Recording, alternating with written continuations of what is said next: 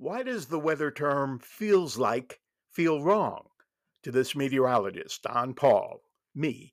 Uh, I've got a podcast that hopefully is rejuvenated, and it's called Don Paul's Bits o' Blather on weather, climate, and occasionally some humor. And the term feels like is not new. It's been around for decades. I think it was conjured up by the folks in State College, Pennsylvania at AccuWeather.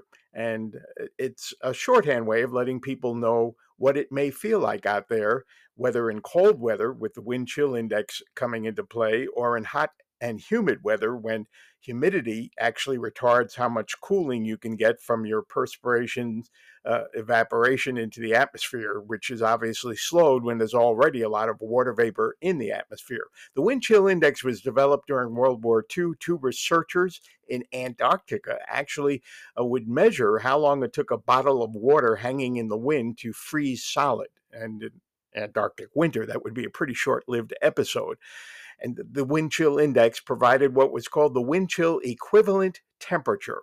And it was used in most industrialized nations for many decades.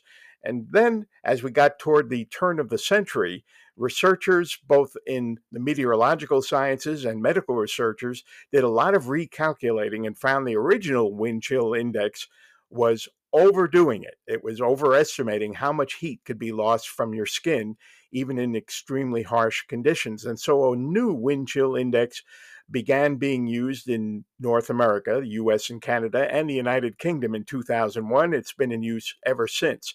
It is far from perfect and it is far from totally precise, but it is a little closer to the reality of how much heat you're losing. Uh, and it's something that uh, is tied to human activity, and that's what's led to the unavoidable imprecision in the wind chill index. If you're out there shoveling snow and you're working up a sweat, you're going to feel the wind chill index much less than someone who's waiting for a bus and who's totally exposed, and all that person can do is stomp their feet trying to stay warm. You still lose the equivalent amount of heat through either conduction with a cold surface, evaporation, if you've worked up a sweat shoveling, the evaporative cooling from that perspiration evaporating into the wind, and just plain radiation from your skin. And uh, the wind chill index now is still imprecise, but less imprecise than the original wind chill index. As an example, uh, the wind chill index in the blizzard of 85 was the old one. And we had temperatures close to zero on Monday, January 21st that year, with winds averaging over 30 miles an hour, producing wind chills in the minus 40s and minus 50s. The new wind chill index uh, would come out to range from the minus upper 20s to minus 30s. Still awful. Still able to produce frostbite in a very short time, hypothermia just a longer time, and not very long at all in that range. And then of course, it could also take you out altogether. So we tend to try to be more accurate with the wind chill index, but because of the tie into human activity, there's a, as I said, some imprecision.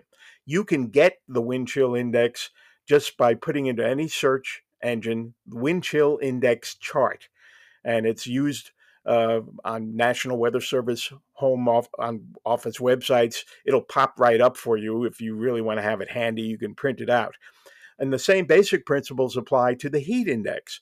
Feels like doesn't cut it for someone like me. Hey, look, I got time to kvetch, and this is my chance. If you're reading The Great Gatsby under a big shade tree and having a nice mint julep, you're going to feel the heat and humidity a lot less than someone who, even in a shaded garden, is pulling weeds out of clay soil. Uh, it's human activity again. And of course, when there's more water vapor in the air, that heat becomes a lot tougher to take. And the heat index is also available on a search engine. Just type in heat index chart and it'll pop right up for you.